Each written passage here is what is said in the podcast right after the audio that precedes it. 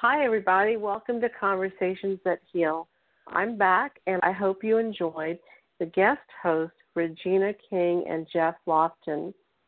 Today on Conversations That Heal, we're going to be giving you tools to help you find peace for your inner child. I'm your host, Susan Jacobi. We all have an inner child who needs consoling, and the extent of our childhood trauma determines the wounds of that child.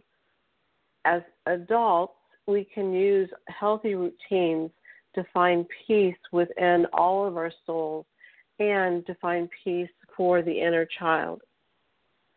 Our guest today is Hazel Palache, a certified clinical hypnotherapist, a coach, an Amazon best-selling author, as well as a certified NLP practitioner and stress management counselor.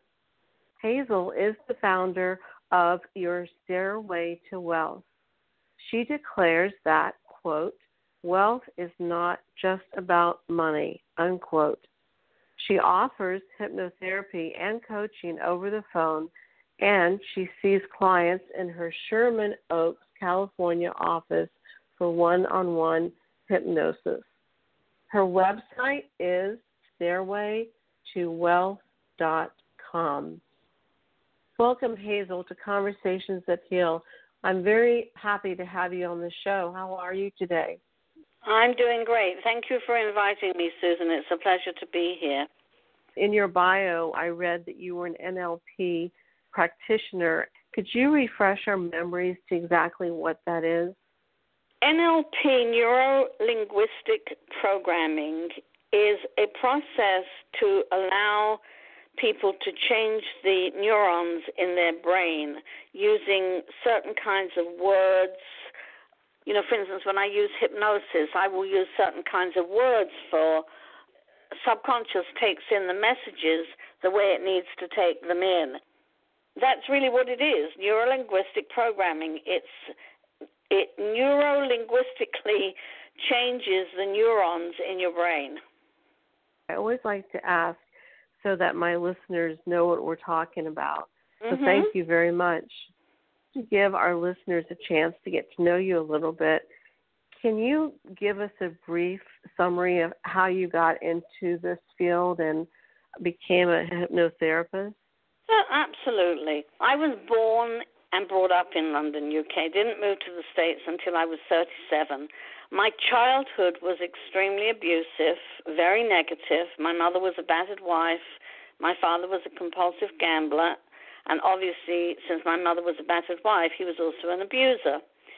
So I didn't know what it was to think positively or to say things positively or to believe in myself or any of those things. Came to this country the US when I was 37, married with two children. At 42, I decided that after 25 years, I just could not live in that marriage anymore. It just wasn't working. And so I divorced my my now ex-husband. The next number of years were absolutely appalling actually because I'd always taken been taken care of. I never had to stand up for myself. I never had to earn a living. I did because that's what I wanted to do, but I never had to worry about finances. And when I got divorced, I walked away from everything. I just wanted to be out. And after a number of years, I discovered that unless I was going to go to work, I wasn't going to be able to have a roof over my head. I did at that point have a job in a psychologist office. I was looking for a shortcut I decided that I would take my certification in hypnotherapy, which also included learning how to use it on a psychological level. I wanted to help people to change the way they were thinking. By that point, um, I was doing my own work. I could see what it was doing for me to be able to change the way I thought, and that I didn't have to believe I was useless, worthless, or anything else that had been drummed into me as a child. You know, your subconscious is a very powerful part of your brain. Unfortunately, it's 90% of your brain power. And you've only really got 10% conscious mind. So when it comes to things like that, your subconscious runs your life, and often people don't realize that that's what's happening, and that's why they can't achieve what they want.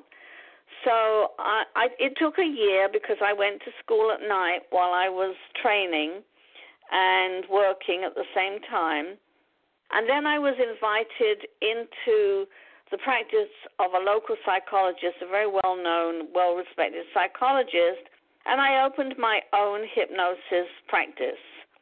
Not only did I have the honor of helping people to make all the changes that they wanted to make, helping them to make those changes helped me to create even more changes within my own life and my own thinking.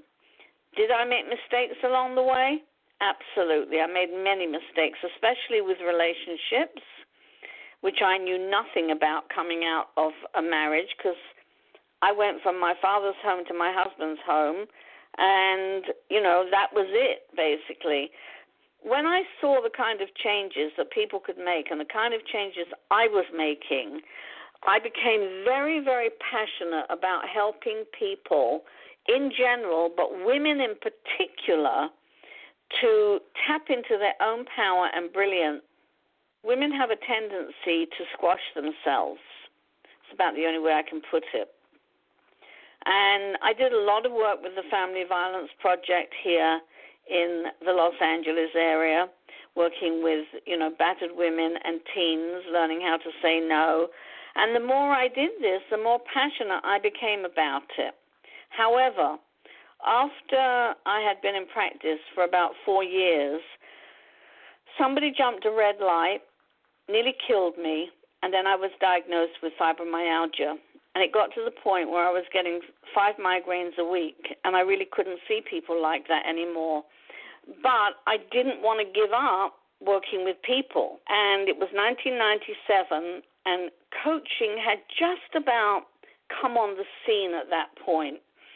And I retrained. I became a certified coach. And then I started coaching people on the phone and doing hypnosis on the phone because it is just as powerful on the phone. But and I was still helping people. Now I was helping people in a different way. I was helping people to overcome negative thinking, how to see their own self worth, how to have confidence in themselves, and it really has become like a life's passion for me. I mean, I'm 75.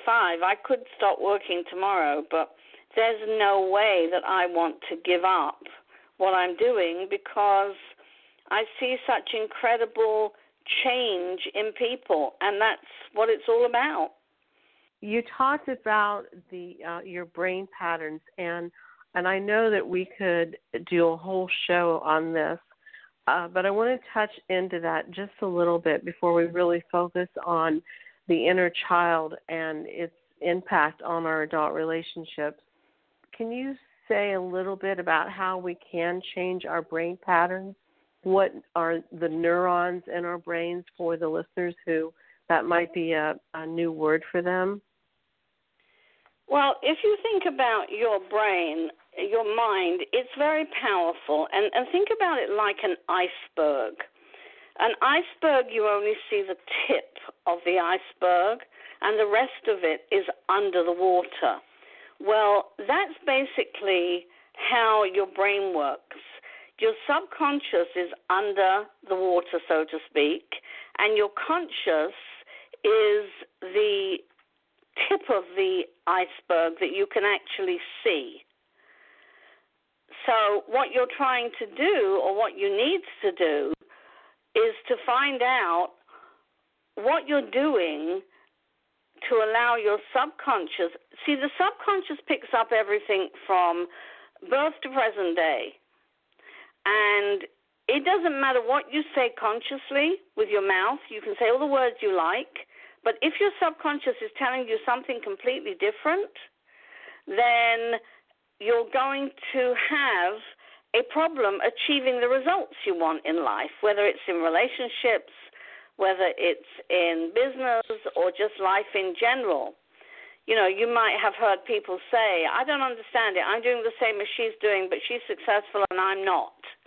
Well, the she that is successful probably has done work on a deeper level and um, and now is able to achieve the things that she wants to achieve. Changing the neurons is about, let's say you ha- grow up like I did in a family where you only hear negatives, you only see negatives, you only hear negatives. What your subconscious is taking in is you can't do this you are not good enough to do this, you're stupid, or whatever words your parent. Now, those words sit with you all of your life until you change them. So you can say, you know, oh, I'm going to, let's say, I'm going to have the most incredible relationship I've ever had in my life. And you meet somebody, and for some reason, the relationship really isn't the way you thought it would be, it's not going well, and blah, blah, blah and everything you're saying is being overrun by the subconscious programming. It's an approach to communication and personal development. It's a connection between the neurological processes of your brain and the language and behavioral patterns that you use through your experiences. That's basically what it is. So the neurons are, is the neurological process of your brain. Language is the words you speak, and the behavioral patterns are the actions you take. I was thinking as you were talking, you know that expression, my head gets it, but my heart doesn't? Have you right. heard that expression? Right. Yes. So I'm uh, as you were talking, I'm just wondering, is it possible that your subconscious is your heart? Not really, because your heart is more, well, I've never quite heard it like that before, to be honest with you. Um, Me neither. well, at least we're both on the same page.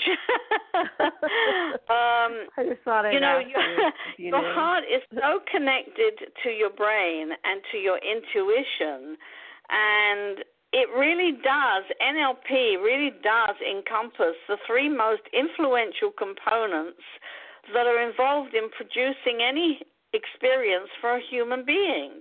The neurological system tends to regulate how your body functions. The language determines how you communicate with other people. And programming determines the kind of behavior and habits in the world that we create. So, where does your heart come into that?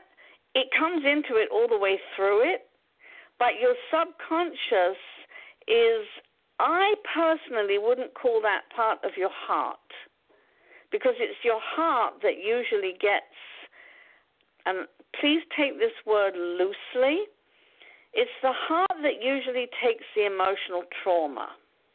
If you have a heart that is full of, you know, life and love and gratitude, then it's going to be a healthy heart space. But if your heart space is not full of life and love and gratitude, and your subconscious isn't either, then that negativity is running all through you from basically the top of your head all the way down. Thank you for explaining that because that that does help tie it in and and as I said, I mean we we could do a whole show just on this topic just by the platform that that you've explained it. I think is a is a good setup to a, a very little peek into how um, our brains and um, our actions and all that work together. I want to dive in into the inner child work and I have found that, and along my healing journey, to be honest, it's kind of frustrating to think that every action I I take, every thought that I have that um, not supporting my adult life, can 99.9% of the time be traced back to the inner child.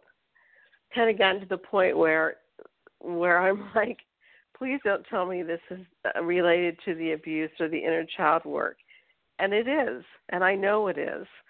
I'm glad that, that we're going in on this work to explain a little bit. Uh, the first question I want to ask you is about the inner child work and, and why you feel it's so important in living a uh, wealthy adult life. You define wealthy as well, I'll let you explain how you describe wealth. A wealthy life is not just a financially wealthy life because if you don't have good health, that means emotional and physical, and you don't have um, joy and happiness and laughter and all the things in life that make it fun as well as serious. And you need some kind of financial freedom. If you have all of that, then you have a wealthy life. But if you only have money, I grew up never needing a thing. I was married and never had to worry about money, but I wasn't ever happy. It didn't start it didn't help me to be happy just because, you know, I had material things. That to me is over the years it has become so uh, it's something I don't like to see in people when I mean people are who people are and I accept people to the best of my ability. However, people are who people are and sometimes the only thing they can see is the material factor of their lives. Well, that is not how I see wealth. Wealth is not about the things I have, it's about the life I have, the lifestyle I lead. It's about do I get up in the morning and say, wow, today's another day? Well, truthfully, at 75, yes, I do. so to me, wealth includes much more than just money. It's interesting how, and, and this is so easy to do when you know you're really struggling in in any situ in any form of your life, you know, financial relationships. And I always think to myself, you know, well, um, if I could just get blank worked out, then then everything will be perfect.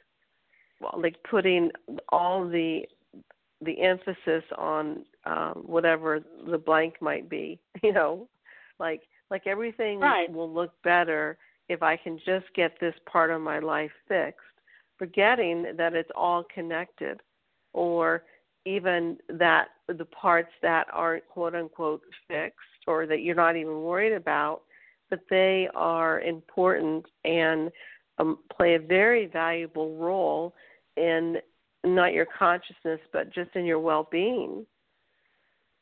Absolutely. Uh, the truth, look, this is the way I look at things today. Ch- your childhood is going to affect you, good or bad, and if you know who John Bradshaw is, because he was the granddaddy of inner child work, and John Bradshaw used to say that 97% of the population is highly dysfunctional.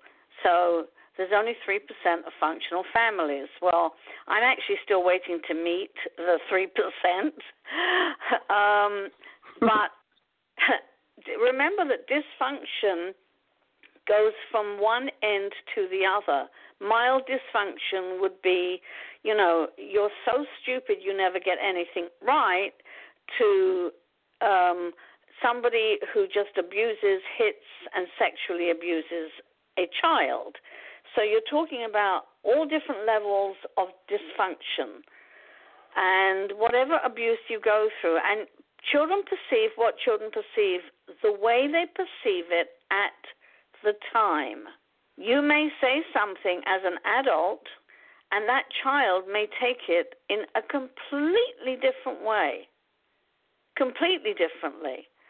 Um, however, that's what sits in their subconscious. It's also important to remember that a child's mind isn't developed like an adult's mind. So, no matter how much you um, try to blame you know your inner child or your child or you know whoever it may be that's a very important fact to remember.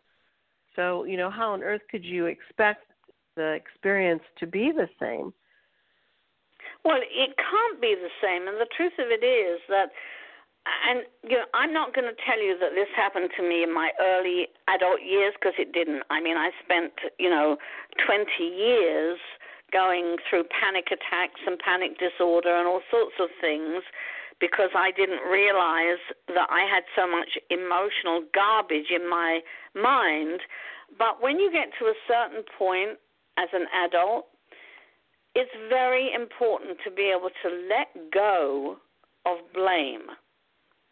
Because when you keep blaming, your parents do the best they know how, not the best they can. They do the best they know how. Because I know that my parents, both of them, came from very abusive families.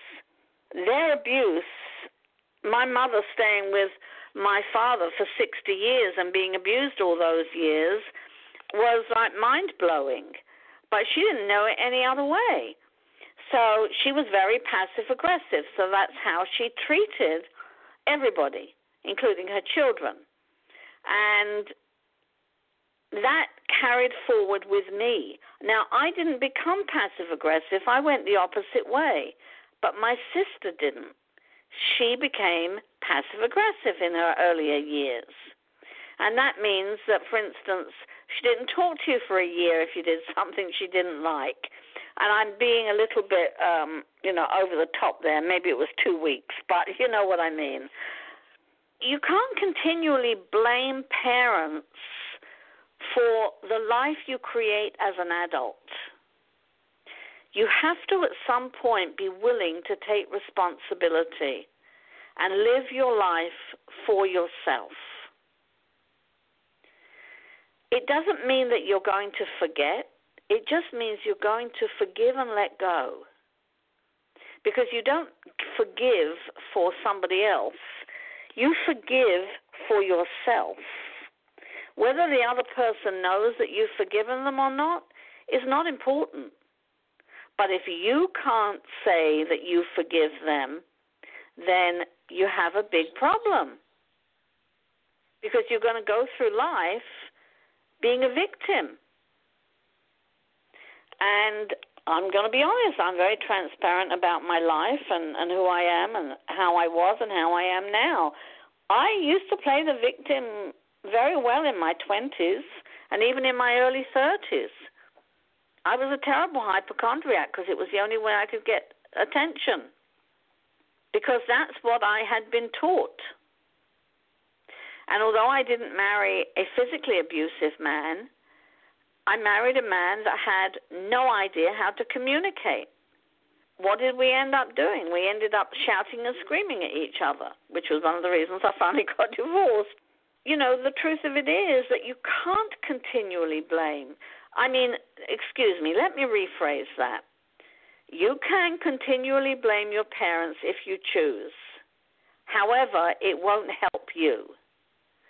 So, my suggestion to clients, for instance, or anybody that's dealing with inner child work, which I did with people for six years in private practice, um, is to not necessarily go back and moan and groan about all the terrible things that happened, but acknowledge that you didn't have a good childhood. Acknowledge that it wasn't the way you wanted it to be. You would have liked it to have been different.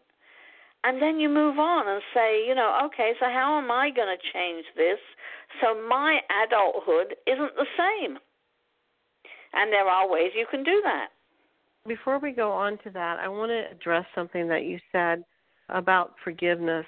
Um, that is such a a key word in our society, and often um, leaves me wondering what does that look like say like not you personally but you know i'll say no, like you know these these are boundaries and this is what it looks like and this is what it feels like but forgiveness, I personally think that it's more about self forgiveness than than anything else. But that definition isn't what I want to address here. Uh, could you just like explain to the listeners, in your view, what does forgiveness look like? Like what? How does it feel? What is a? How does it show up in a visual? I think the word is a tangible effect Well, I don't think that there's anything really tangible about forgiveness. Um, I think, yes, you when you go through inner child work, you have to learn how to forgive yourself, definitely. But you don't forgive yourself for doing anything wrong. You forgive yourself for not being able to change things when you would have liked them to have been changed when you were a child. Maybe you would have liked, I would love my father, for instance, to have hugged me occasionally or sent me a birthday card one year, which I never ever got my whole childhood. Did he call me stupid? My both my parents did.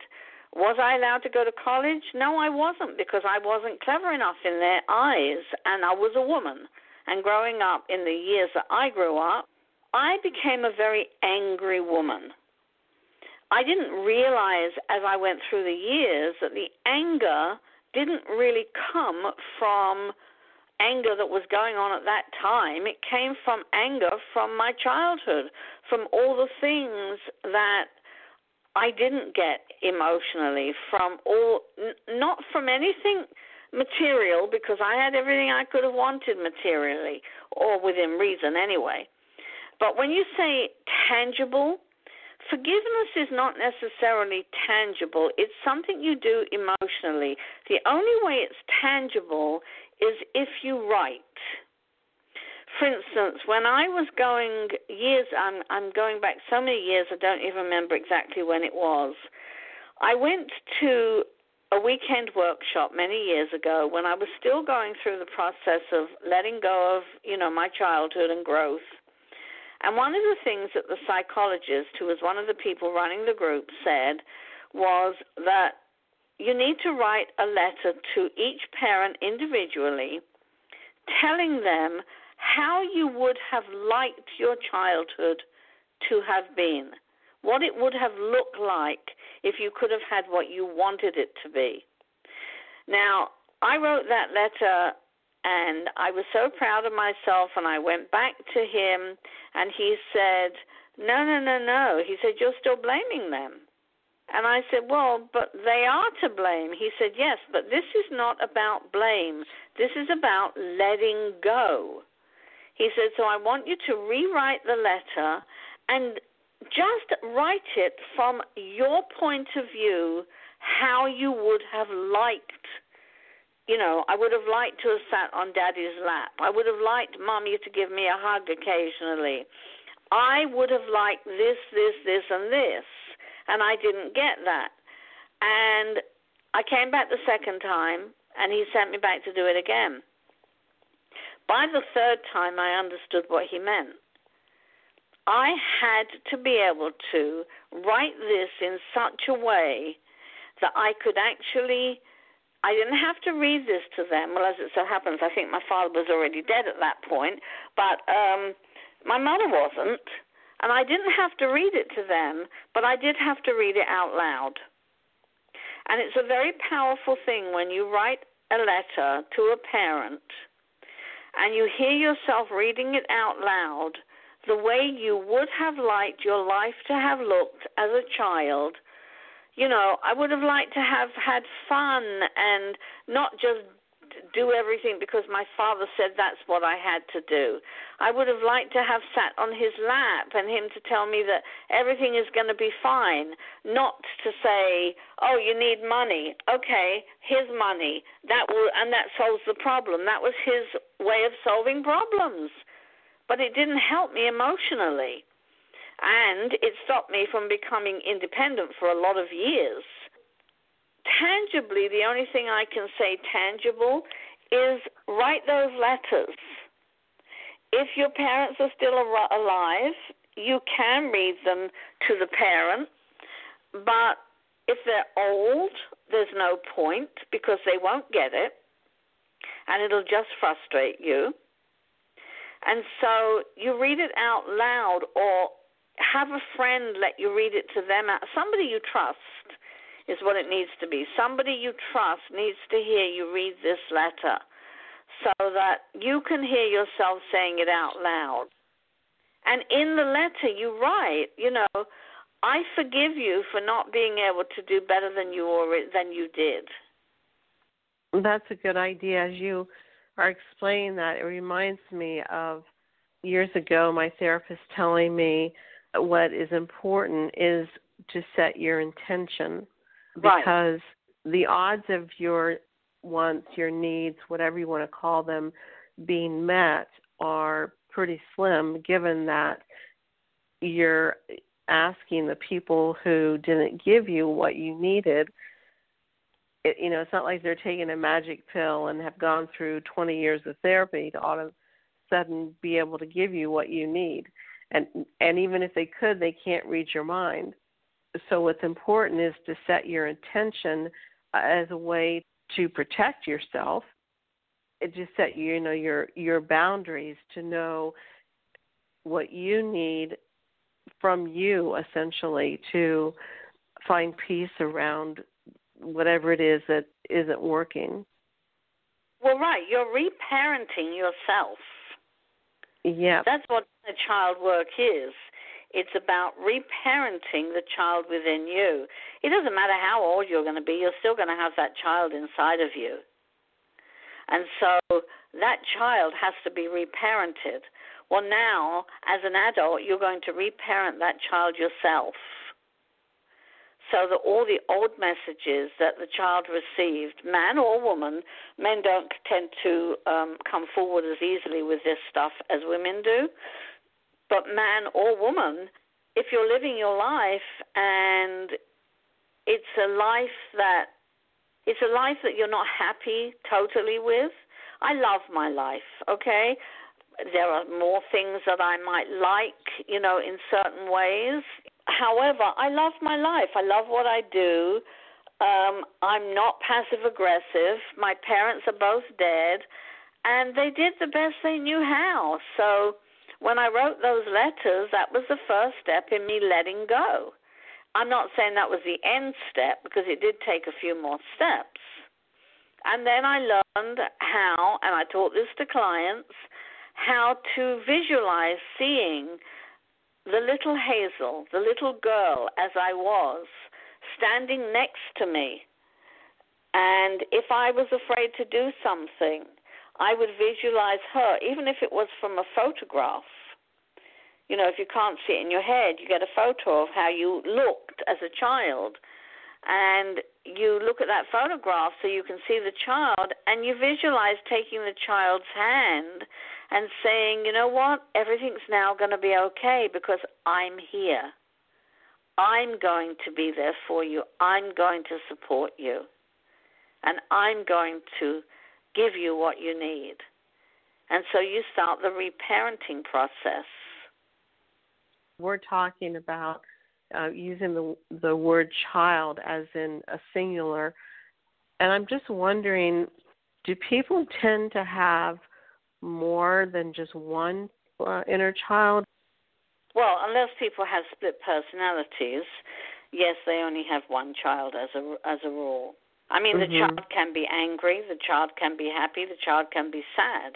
It doesn't matter what the child is. The child is always the same person, you as a child, not you mm-hmm. to you. But you know what I mean. It's uh, you yeah. as a child. Mm-hmm. However, you see that child. I mean, one of my most vivid pictures is of me standing in the front garden of my parents' home with my sister, and we're both dressed in these white organdy, or I can't even remember what they're called, organza type dresses with red spots all over the dresses, long hair, and neither one of us is smiling. That was me. That was my child. That was who I was you know, and I could go to the the child who was terrified at five years old because she had a spider crawling on the front of her coat. That was the same child, just at a different time. So it's not like we have different children inside of us. We have the same child that go through different um, emotions, that go through different experiences and different times in their lives and carry those things forward into their adult life. And unfortunately, a lot of people continue blaming their parents for everything that ever happened and still do if the parents are alive. Blame the parents for everything, you know, expect the parents to be perfect, and they never move on. They never get past anything. It's important to be able to let go of that inner stuff that is from so long ago.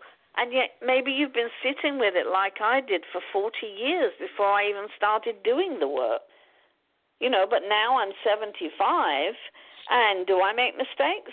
Sure, I make mistakes. Can I see things that my own children do with their children that I did when I didn't know any better? Absolutely, I can. Do I point it out to them? Not in a million years, or I would never live to see the day.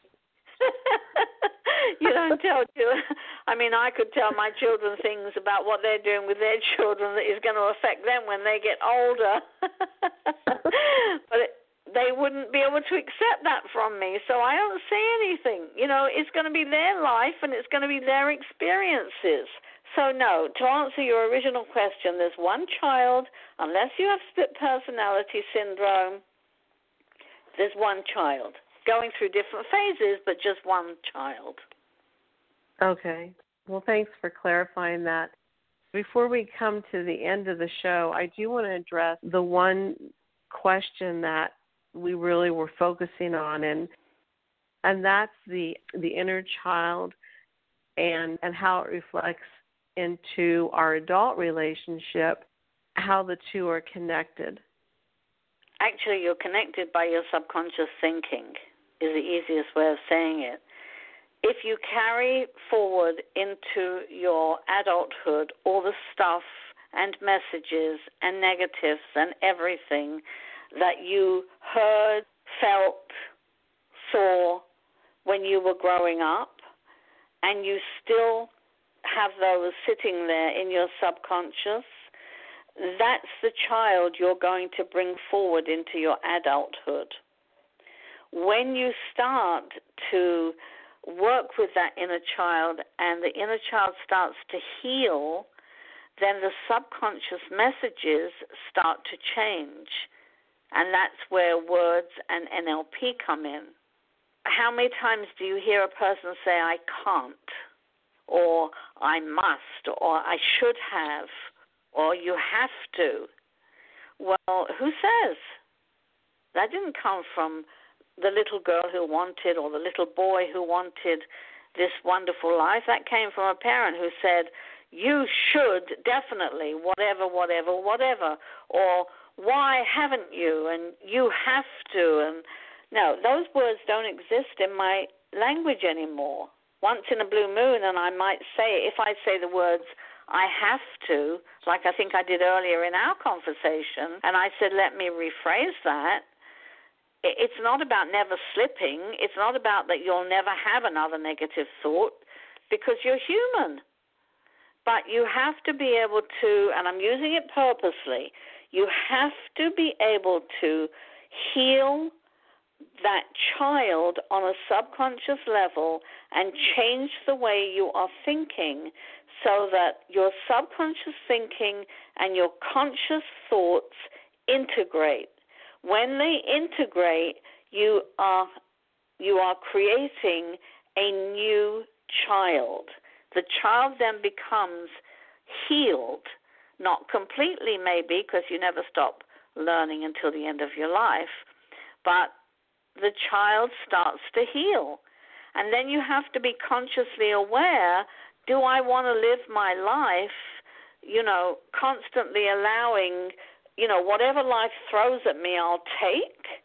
Or am I going to live at cause and create my own life and be responsible for who I am and for that child inside of me so that my little girl, I'm going to talk about it as a she because I'm a she, so that she's healed. And that's what people need to be able to do, which is why a lot of the work I did during my healing process was done with hypnosis. because it's so powerful to be able to tap into your subconscious on a deeper level. Working with somebody right now who has tremendous fears from her childhood and anxiety and panic. We work with those things to heal that part of the child on a subconscious level so she can become the adult who now parents the child a different way. As you were explaining all that, it reminded me of the years that I spent. I was actually working with triggers, which of course is a little different than this conversation, but but it's the same idea. And grabbing that split second in my mind when I would get triggered. There were days that my head would literally hurt because mm-hmm. it took so much effort to you know like grab that i don't know the the brain words for it but you know like like it say it was like a little bolt of electricity you know flying from the front of my brain to the amygdala you know where the memories live and all that stuff and just grabbing it it is possible it takes a very strong um, intention. Again, there's that word, mm-hmm. and commitment and discipline. Did I grab everyone? Like you were saying, no, absolutely not. I didn't. But once you bring it into your awareness, then it changes the ball game, and then it becomes about making a choice. Because in the end, this is all about choices Yes. And it, you know, it goes into what, you know, you're talking about and it's all the same thing. It's about making the choice to bring awareness. If you're not aware, that's a whole other conversation. But once you become aware, and after you've listened to this show with Hazel's uh, wisdom, you're you are more aware than you were when you started the show. You know, then you have the choice to grab it or not. Absolutely.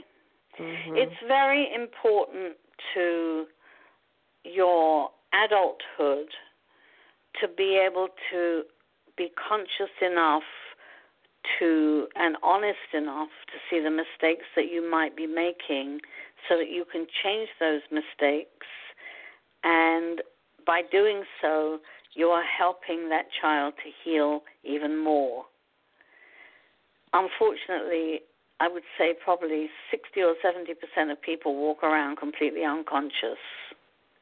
That that's not just me. That's you know comes from basically statistics.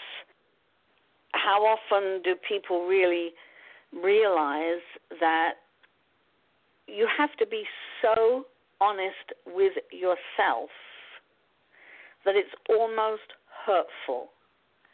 But always remember that the honesty with yourself is helping that child inside of you to stay strong and to stay powerful and to use the brilliance and the power that she or he actually has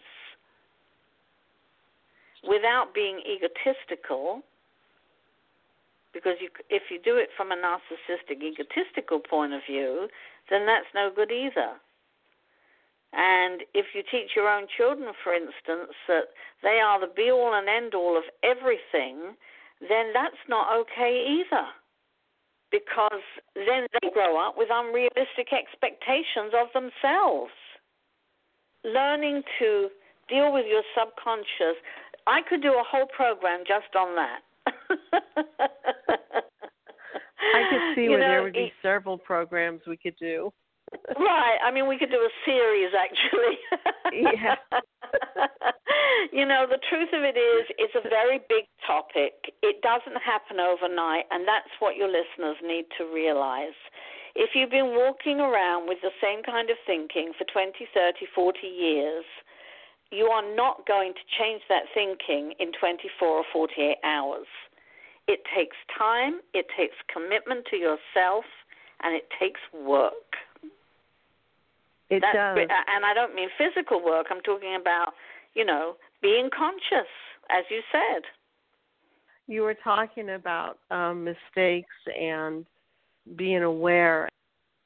One thing that I have learned, and anyone who knows me or you know personally knows, I say this all the time.